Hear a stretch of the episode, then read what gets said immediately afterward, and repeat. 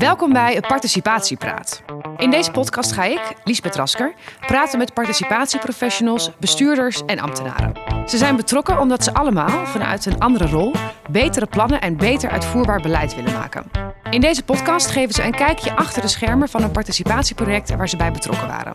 Ze delen hun successen, maar ook de uitdagingen die ze zijn tegengekomen. Want goede participatie plannen en uitvoeren, dat is nog niet zo eenvoudig. Hoe zorg je voor onderling vertrouwen? Hoe maak je participatie toegankelijk voor zoveel mogelijk mensen? En hoe zorg je ervoor dat de inbreng van burgers echt een verschil maakt? Deze aflevering spreek ik met Carolien van Balen-Peters. Zij werkte als strategisch omgevingsmanager voor luchtvaart. Een gevoelig onderwerp met veel stakeholders met tegengestelde belangen. Als omgevingsmanager sta je tussen burger, bestuur en politiek en dat brengt een hoop uitdagingen met zich mee. Carolien, welkom bij uh, in Dank onze podcaststudio. Fijn dat je bij ons aan wil schuiven. Jij bent omgevingsmanager bij luchtvaart. Kun je heel even voor mij neerzetten wat je dan precies doet? Ehm, ja, ik ben inderdaad dus omgevingsmanager bij de directie luchtvaart eh, van het ministerie Infrastructuur en Waterstaat. Nou Ja, vanuit onze afdeling Beheer en Omgeving ehm, eh, zetten wij dus omgevingsmanagers en adviseurs in op alle verschillende projecten, programma's en eh, ehm, afdelingen die er zijn binnen de directie. En hoe lang, hoe lang doe je dit werk al? Ik ben in 2019 begonnen bij het ministerie en toen heb ik drie jaar gewerkt aan het programma luchtruimherziening eh, als omgevingsmanager. En sinds begin van dit jaar werk ik dus als eh, omgevingsadviseur heel breed voor de directie. Ja. En hoe kom je op zo'n plek terecht? Ik heb in, eh, in het verleden gewerkt bij ingenieursbureaus. En daar deed ik dan het omgevingsmanagement voor. En uiteindelijk eh ja, benaderd door INW of ik dat ook in het luchtvaartdomein wilde doen. En nu zit je hier Nu zit ik hier. Ja. Ja, het is fantastisch. in een ja. participatiepodcast. Ja, hartstikke leuk. Wat voor rol heeft participatie binnen jouw domein? Binnen Nou, de luchtvaart. Eh, Nou, het is heel belangrijk. eh, en dat geldt niet alleen voor onze directie luchtvaart. Hè. We zijn natuurlijk een ministerie eh, wat in een kompas, hè, dus eigenlijk een ambitie heeft vastgesteld dat we een departement willen zijn dat met de buitenwereld verbonden is. waarin die burgers en bedrijven en maatschappelijke organisaties centraal staan. Ehm, nou, daarnaast hebben wij dan binnen onze eigen directie nog de luchtvaartnota. Ehm, nou, dat, die stippelt de koers uit voor luchtvaart eh, tot 2050. En daarin staat ook heel duidelijk dat de overheid de regie moet nemen op allerlei besluitvormingsprocessen in het dossier. Maar dat ze dat wel samen moet doen met belanghebbenden. Ja. Dus we hebben daar een, een flinke opgave liggen wel als directie. Eh, dus dat is eigenlijk dat we alle vraagstukken zijn, die er zijn op het gebied van luchtvaart, dat we die samen eh, oppakken met, eh, met de omgeving. Ja, belanghebbenden, je noemt het al even. Daar zitten natuurlijk ook de burgers bij, daar gaan we zo heen. Hoe, hoe zorg je er eigenlijk voor dat je al die verschillende stakeholders een beetje kunt bereiken? Ja, nou, dat, dat is een, een hele goede vraag en dat is best lastig. Bepaalde luchtvaartdossiers raken inderdaad, nou, ja, je zou kunnen zeggen, bijna heel Nederland. Ja. Een van die dingen die wij ook in het omgevingsmanagementplan hebben staan, is dat we eh, de basis participatiekwaliteit willen toepassen. Die is ook samen met de bestuursraad eh, opgesteld. En een van de eerste stappen daarin is eigenlijk dat je gaat kijken, nou, met wie hebben we nou inderdaad te maken? Hè? Met welke stakeholders zijn hier allemaal bij betrokken? Ja. Wie hebben daarvan een verantwoordelijkheid? Wie hebben daarin een belang? Ehm, en dat is een van de eerste stappen in het opstellen van je, vervolgens van je strategie. Ja, en zeker bij, bij het onderwerp luchtvaart lijkt me dat er enorme belangen zijn die heel erg tegenover elkaar kunnen staan. Waarbij het belang van de een zo belangrijk is, maar dat het haak staat op wat eigenlijk de andere groep wil.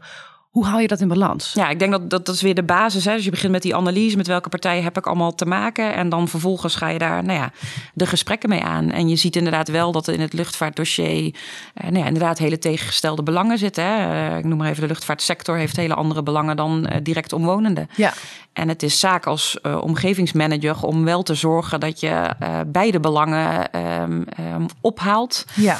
inzicht in hebt ehm, en dat je die ook meeneemt in die, nou ja, uiteindelijk de afweging die je moet gaan maken. ja. Kun je een voorbeeld geven van een project of van een, van een, van een situatie waarin dat inderdaad waarin het lastig was of waarin er uitdagingen lagen? Ehm, nou, wat je bijvoorbeeld ziet is dat eh, als we het hebben over ophalen van de maatschappelijke belangen, eh, dat we daar vaak ook nog wel eh, nou, traditionele instrumenten in zetten, zoals een bewonersavond of een informatiebijeenkomst.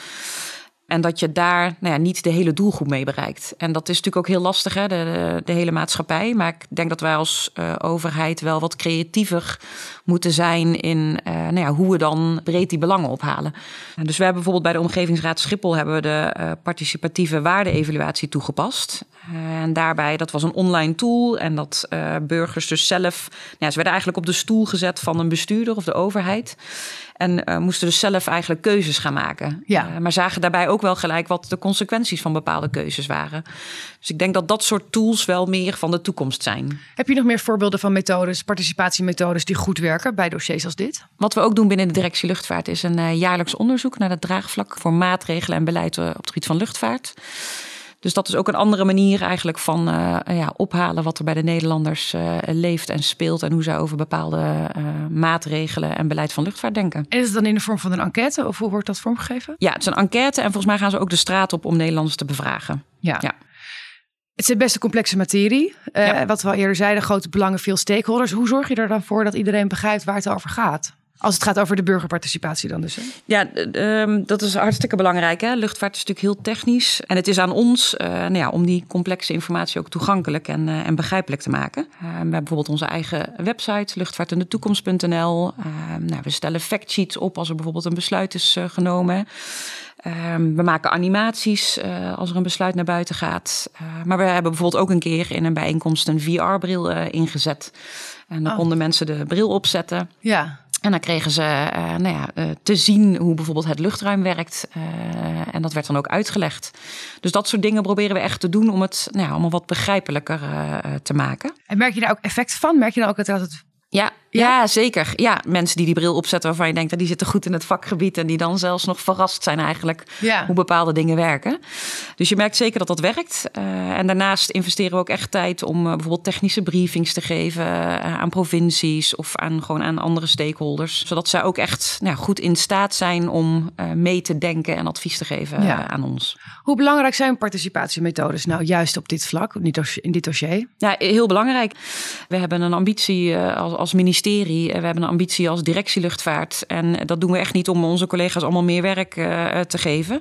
Maar dat doen we echt omdat we erin geloven dat, we, nou ja, dat ons beleid daardoor beter wordt. En dat er heel veel kennis en creativiteit in de buitenwereld is die we, die we moeten benutten. En dat wij niet meer ja, de partij zijn die in de toren in Den Haag zit en het allemaal bedenkt. En daarna naar buiten komt van jongens, dit is het. Ja. Daar doe je de omgeving echt tekort mee. Uh, daar zijn we van overtuigd. En daarom uh, nou, vinden we het dus heel belangrijk om, uh, om dat ook in ons werk terug te laten komen. Ik proef daarin dus ook dat je soms aan de binnenkant, dat je intern toch ook je zaak moet hard maken. Dat je daarvoor moet pleiten dat dit inderdaad belangrijk is. Hoe wordt er gekeken intern naar dit onderwerp, naar, naar die participatie? Nou, zoals net al aangegeven hebben we natuurlijk een omgevingsmanagementplan voor de directie opgesteld. Hè, met waar staan we nu, waar willen we naartoe en, en hoe gaan we dat dan doen? Nou, dat plan is ook vastgesteld door alle MT-leden voor de directie. Dus de commitment is er absoluut. Ja. En we hebben, wat we ook hebben gedaan, is dat er een MT-lid uh, ook verantwoordelijk is uh, voor die directiebrede omgevingsmanagementstrategie. En ook voor de borging ja, van het realiseren van die ambities en de acties die we in dat plan hebben gesteld. Dus vanuit, uh, vanuit dat MT-lid wordt ook dat kon, het onderwerp eigenlijk continu ingebracht in het MT. Kun je iets stellen over wat er in dat plan staat? Ja, we hebben dus uh, samen met de directie participatie een organisatiescan gedaan. Dus daar zijn we op zeven factoren eigenlijk doorgelicht. Mm -hmm. Dat gaat van hè, inderdaad, wat is het draagvlak op managementniveau, maar gaat ook over kennis en kunde van de, van de medewerkers binnen de directie. Het gaat over toegankelijkheid van informatie. Nou, zo zijn er zeven factoren. Um, nou, daar komen dan cijfers uit. Uh, en we hebben gekeken van, nou, als we weten waar we staan, waar willen we dan naartoe? Uh, nou ja, en dat plan, dat hebben we dus opgesteld. En dat is uiteindelijk besproken in het MT en daar ook vastgesteld. En daar, dat is dan de leidraad? Ja, dat plan geeft vooral aan van hoe we de kaders kunnen bieden om omgevingsmanagement of om omgevingsgericht te werken. Mm -hmm. Wat er dan exact allemaal wordt gedaan uh, op het gebied van omgevingsmanagement, participatie, dat bepalen de programma's en projecten zelf. En kun je een paar voorbeelden geven van die projecten? Ja, dat zijn de, de, de luchtvaartprojecten. We zijn bijvoorbeeld druk bezig met het, uh, de luchthavenbesluiten van regionale luchthavens. We zijn natuurlijk bezig met Schiphol. Hè. Daar is uh, recent een besluit genomen voor vermindering van het aantal vluchten. Dus daar zijn we dat verder aan het uitwerken. Uh, we zijn bezig met het de herziening van het uh, civiele en militaire luchtruim. Op het gebied van onbemande luchtvaart gebeuren heel veel programma's of heel veel projecten. Op het gebied van duurzaamheid uh, zijn natuurlijk allerlei zaken die, uh, die opgepakt moeten worden. Luchtvaartveiligheid. Ja, het is echt hartstikke breed wat dat betreft wat er binnen luchtvaart gebeurt. Aan de ene kant heb je natuurlijk dan de belangen van bijvoorbeeld vliegvelden. Aan de andere kant de belangen van de burgers. Voor Ja. je bewindspersonen die bepaalde dingen willen bereiken. Waar staan jullie? Waar sta jij? Ja. Ben je er voor de burger? Ben je er voor de, de winstpersoon? Wat is, de, wat is jouw plek? Ja. Ja, voor de omgeving. En, en die, daar zitten eigenlijk al die partijen in die je net zelf al, uh, al noemt. Ik vind het belangrijk dat al die belangen op tafel komen. Uh, dus inderdaad van de, van de maatschappij, van de, van de, uh, van de, van de sector, van de, van de mede-overheden. Dat is de rol van de omgevingsmanager. Om die allemaal op tafel te hebben en te zorgen dat die mee worden gewogen bij uh, beleidsvorming of besluitvorming. Het is niet alleen het ophalen van die belangen, maar ook het stukje vervolgens uh, naar meenemen in besluitvorming. En vervolgens ook weer uitleggen wat ermee gedaan is. Ja. richting al die partijen waar je, de, waar je het hebt opgehaald. Heb je een voorbeeld van misschien een casus waarin dat dus heel goed is gelukt? Dat er een complex dossier lag waarin uiteindelijk alle belangen zijn gehoord en naar een goed resultaat kwam? En ik ben ook wel benieuwd naar wat gebeurt er nou als je dit niet doet? Als er geen goed omgevingsmanagement wordt toegepast. Hoeft niet een eigen projecten zijn, mag ook een ander eh, voorbeeld zijn. Maar waarin wordt goed duidelijk hoe belangrijk het is om dit allemaal goed te, te managen? Wat je, wat je, wat je vaak hoort, hè, is natuurlijk dat de eh, toegevoegde waarde van omgevingsmanagement is dat er meer draagvlak komt voor je besluiten, meer vertrouwen. En tegelijkertijd snap ik ook wel dat dat uh, natuurlijk begrippen zijn die heel lastig concreet te maken zijn. Mm Je ziet natuurlijk wel hè, de, de, andere kant, of de, de, de, de achterkant eigenlijk, hè, als je een besluit hebt genomen. Uh, uh, en als je aan de voorkant de, de, omgeving onvoldoende hebt meegenomen, is dat je aan de achterkant dus heel veel bijvoorbeeld zienswijzen kan krijgen. Of je kan heel veel burgerbrieven krijgen. Dat zijn eigenlijk allemaal uitingen van onvrede over het voortraject. Ja. Dus dat is een beetje, nou ja, als het niet goed gaat, eh, de, de, de consequenties. Heb je daar een voorbeeld van wanneer dat was gebeurd? Uh, nou, een voorbeeld bijvoorbeeld is Lelystad, hè, uh, waarbij we aan het begin uh, ja, in het gebied rondom eh, eh, die, die luchthaven stakeholders hebben meegenomen. maar ook in een heel gebied verderop af van de luchthaven dat bijvoorbeeld niet hebben gedaan. die hebben we als een ja, boemerang eigenlijk teruggekregen. Ja. met ontzettend veel, echt duizenden zienswijzen op een, op een besluit. Ja, dus eigenlijk is dat ook juist in die zin een beetje, nou niet een zegen, maar het is wel goed om echt daardoor door te krijgen hoe belangrijk het is om helemaal aan het begin dus al iedereen mee te nemen. Ja. Heeft dat dan ook het draagvlak intern versterkt, zo'n zo'n uh, situatie? Nou, wat, wat denk ik helpt uh, in ieder geval is als je uh, omgevingsmanagement en ook communicatie gewoon een vast onderdeel maakt per project wat, wat we doen. Um, dan heb je begin, vanaf begin af aan eigenlijk al een vaste plek. Hè? Dan hoeven we niet, hoef je niet um, ja, te bewijzen. Wat je nu wel eens ziet, is dat uh, nou ja, door bijvoorbeeld druk hè, op, op planningen, um, dat uh, nou ja, het omgevingsmanagement nog wel eens als eerste uh, geschrapt kan worden. We behandelen deze serie allerlei verschillende succesfactoren voor participatie. En eentje daarvan is de, dat de wensen en de belangen van alle stakeholders, dus ook de beslissers, inzichtelijk worden gemaakt en erkend worden. Um, hoe zorgen jullie ervoor dat dat gedaan wordt?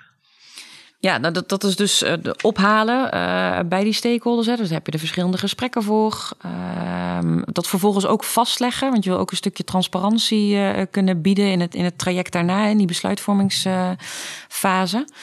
Ehm, dus wat wij doen is dat we uh, gesprekken voeren. We, leggen, uh, we maken daar verslagen van. We leggen dat vast in een systeem. En uh, minstens zo belangrijk, en naast het ophalen en vastleggen, is dat we, nou ja, als het besluit is genomen, dat we ook ehm, verantwoording afleggen eigenlijk aan de stakeholders. Maar dat we um, de stakeholders ook meenemen in um, nou ja, hoe die besluitvorming uiteindelijk heeft plaatsgevonden. Ja. En dat we kijken van hey, jullie hebben toen op dat moment dit en dit bijvoorbeeld meegegeven aan ons. Nou, dat hebben we wel uh, meegenomen en dat zie je, zie je daar en daar. Of dat hebben we niet meegenomen en dat is om deze en deze reden. Uh, dus dat stukje transparantie over hoe die besluitvorming is, heeft plaatsgevonden, dat is minstens zo belangrijk richting stakeholders. Wanneer de burger goed betrokken wordt bij een project, is de kans groter dat ze de uitkomst als legitiem gaan zien. Legitimiteit is dus nauw verbonden met participatie. Elke aflevering kijken we naar één van de publicaties van het kennisknooppunt en deze keer is dat de snelstudie Legitimiteit. Allereerst, wat is legitimiteit nou precies? Nou, wanneer iets legitiem is, dan wordt het door men als goed of fair beschouwd. Legitimiteit gaat om gedeelde observaties. Zijn mensen binnen een groep het eens over de rechtvaardige procedures en wordt daar vervolgens aan voldaan, dan mag je verwachten dat ze de uitkomst accepteren. Het is dus belangrijk dat burgers het proces dat leidt tot beleid zien als legitiem. Als participatieprofessional kun je een grote rol spelen in legitimiteit. In de snelstudie worden vier vormen van legitimiteit genoemd. Ten eerste heb je normatieve legitimiteit. Hier spreken we van wanneer handelingen en gedachten beschreven in een beleidsvoorstel worden geëvalueerd. Ten tweede hebben we de procedurele legitimiteit. Hierbij kijken we naar of het besluitvormingsproces eerlijk verloopt. Ten derde hebben we de politieke legitimiteit. Hier gaat het om hoe de overheid zich als autoriteit gedraagt. Is de manier waarop zij macht uitoefenen eerlijk? En de laatste vorm, de vierde vorm, is institutionele legitimiteit. En hierbij gaat het om wat er door maatschappelijke instituties met de uiteindelijke besluiten wordt gedaan. Wanneer partijen in overeenstemming handelen met de besluiten, dan is het legitiem. Alle vier deze vormen van legitimiteit zijn erg belangrijk. Zeker bij ingrijpende veranderingen of moeilijke onderwerpen is het van belang dat de procedure en besluiten in ieder geval legitiem zijn. Voor participatieprofessionals betekent dat dat zij de integriteit van de participatieprocedures goed moeten bewaken. Jij kan ervoor zorgen dat mensen voldoende ruimte krijgen om mee te doen aan besluitvorming en zo het beleid sneller als legitiem gaan zien. Benieuwd naar praktijkvoorbeelden van legitimiteit? Ga dan even naar kennisknoop.participatie.nl/slash publicaties. En hoe kan je nou het hoofd bieden aan nou, hoogopgelopen emoties die er ook bij zullen komen kijken? Zeker aan de burgerkant kan ik me voorstellen dat het ook dat het, in, dat het over ingrijpende uh, scenario's gaat. Ja. Hoe ga je daar, hoe geef je die voldoende aandacht? Ja. Nou, wat wij bijvoorbeeld zien, we hebben een, eh, een, een, team luchtvaartbrieven binnen, binnen onze directie. Dus die krijgen alle uh, vragen uh, die komen van burgers of van andere organisaties. En ook al daarin zie je uh, nou ja, dat die emoties inderdaad hoog oplopen. Mm. Hè? Dus je ziet het natuurlijk in, in contacten met mensen. maar je ziet het bijvoorbeeld ook op papier ja. dat al heel erg. En daarvan hebben wij gezegd van ja, we, we kunnen dan weer een brief terugsturen. want daar zijn we natuurlijk ook wel goed in als overheid. maar wat wij willen is dat er met die mensen contact wordt opgezocht. Uh, dus dat betekent of een telefoontje uh, of die mensen gewoon uitnodigen hier uh, op kantoor. Wat levert dat op als ze hier daadwerkelijk komen of als ze jullie gesproken hebben? Ja, toch ook wel heel veel waardering. Mensen zien toch vaak de overheid als inderdaad een aantal gebouwen die ja. in het Haagse staan. maar daar werken natuurlijk ook gewoon ambtenaren die notabene een eet hebben afgelegd dat we dit doen voor de, voor de samenleving. Ja.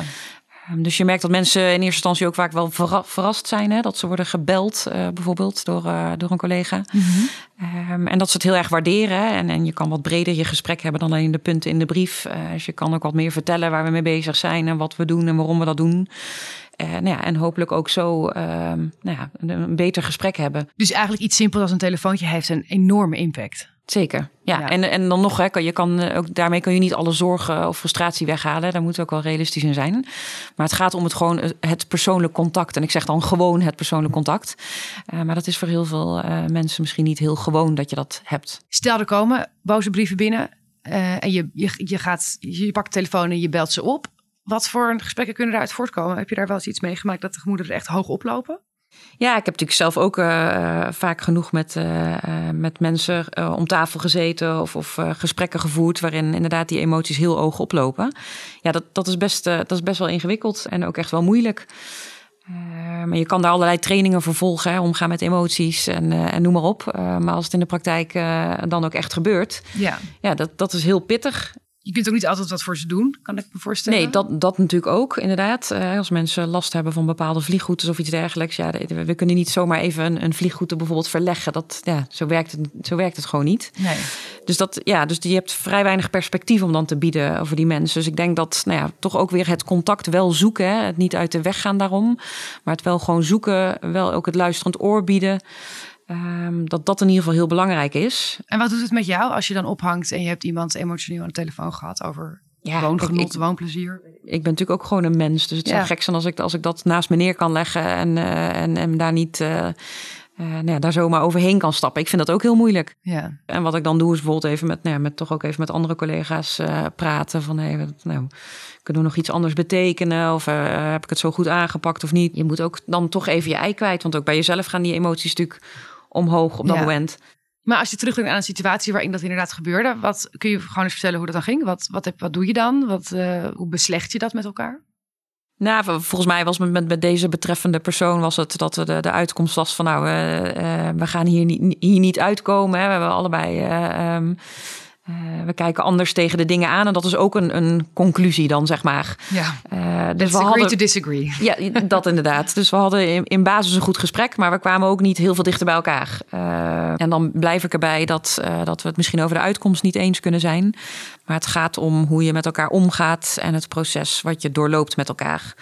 En ik denk als je dat goed doet, um, en met respect voor, voor de participanten, maar ook inderdaad met in goed contact zijn met elkaar. Nou, dat is dan meer mijn streven, zeg maar, uh, dan dat je het over de uitkomst eens wordt. Want dat ga je inderdaad in dit domein het niet worden. Nee, dus op menselijk niveau kun je dan met elkaar door een deur en iedereen begrijpt waar de ander zit. En dan is het zoals het is. Ja. ja. En hoe breng je slecht nieuws over? Is daar, zijn daar nog speciale methodes voor om dat goed te laten landen?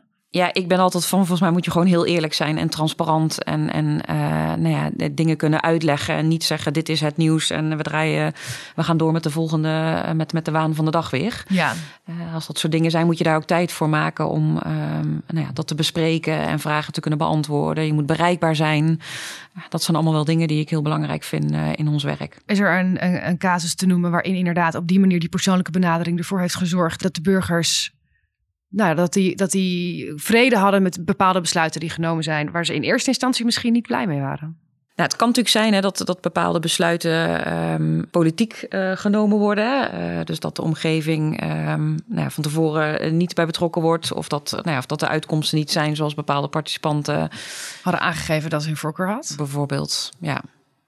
Ja, dus ja, wat ik dan in ieder geval heel belangrijk vind, is dat je wel dat je in ieder geval naar buiten gaat, hè, nog steeds. Ik bedoel, dat moeten we sowieso uh, veel doen of meer doen. En dat je uh, dingen ook uitlegt, maar ook perspectief biedt voor het, het volgende traject. Hè. Want ik zei het, het houdt niet op bij uh, een besluit nemen.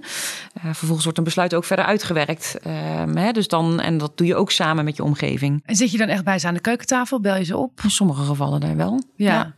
Ja. Dus, je hebt, dus soms zit je in een bestuurlijk overleg als je met je mede-overheden. Uh, nou, met andere partijen ga je inderdaad uh, zit je om tafel. Of je hebt uh, avonden of je hebt online vragen momenten. Ja, en perspectief bieden, zeggen we gaan dan en dan weer om de tafel. Dat klinkt ook als het uitstellen van weer iets. De situatie verandert dan niet. Nee, maar ik denk dat, de, dat participanten ook wel behoefte hebben aan duidelijkheid wanneer ze dan nog wel dingen kunnen inbrengen. Ja. Uh, dus het besluit verandert niet. Uh, maar het verdere uitwerken van het besluit, nou, als, als ze daar nog wel invloed op kunnen hebben, ja. uh, dan is het wel goed dat je dat van tevoren aangeeft wanneer dat dan is en eh, waarover dat dan precies gaat. Ja, is er eigenlijk veel vraag naar burgerparticipatie vanuit de burgers zelf op dit dossier? Ja, volgens mij op alle dossiers. Ja? Je ziet uh, overal uh, natuurlijk de beweging dat, uh, dat burgers ja, meer mee willen denken en helpen bij, bij besluiten voor de ja. overheid of bij. Um, Wat vind je daarvan? Ja, ik vind dat een hele goede ontwikkeling. Ja? Ik denk dat als je dat negeert als overheid, dat je dan echt de burger ook tekort doet. Ja. Er zit natuurlijk heel veel kennis bij de burger, heel veel creativiteit bij de burger. Dus ja, daar kan je beleid eigenlijk alleen maar beter van worden. Ja, dus het belang van burgerparticipatie vind je heel groot. Volgens mij uh, is overduidelijk dat, we, uh, dat het heel veel meerwaarde heeft als ja. we het doen. Uh, maar moeten we inderdaad meer met elkaar kijken van... oké, maar hoe kunnen we dat dan doen? Op een manier inderdaad dat je iedereen erbij betrekt als dat kan. Hè? Het is natuurlijk van tevoren heel belangrijk... en dat is ook een van die factoren uit de basisparticipatiekwaliteit... dat je van tevoren wel heel goed bepaalt um, nou, waarover wil je participeren. Ja er zijn misschien soms best wel dingen waarvan je zegt dat daar gaan we niet over participeren. Dat heeft dan misschien verschillende redenen. En hoe maak je de keuze waar je wel participatie over wil en waar niet? Ja, je, je, je, moet, je moet het vanaf het begin af aan het gesprek erover hebben. Met elkaar intern. Van hoe willen we dit gaan doen? Met welke stakeholders hebben we te maken? Vervolgens stel je een plan op. Ga je ook de stakeholders erbij betrekken. Dus je doet het echt samen met de participanten ook. Ook dat proces van uh, uh, wanneer, hoe en waarover. En de terugkoppeling achteraf. Ja, dat is daar ook, zit daar ook in. Dat hoort er ja. ook bij.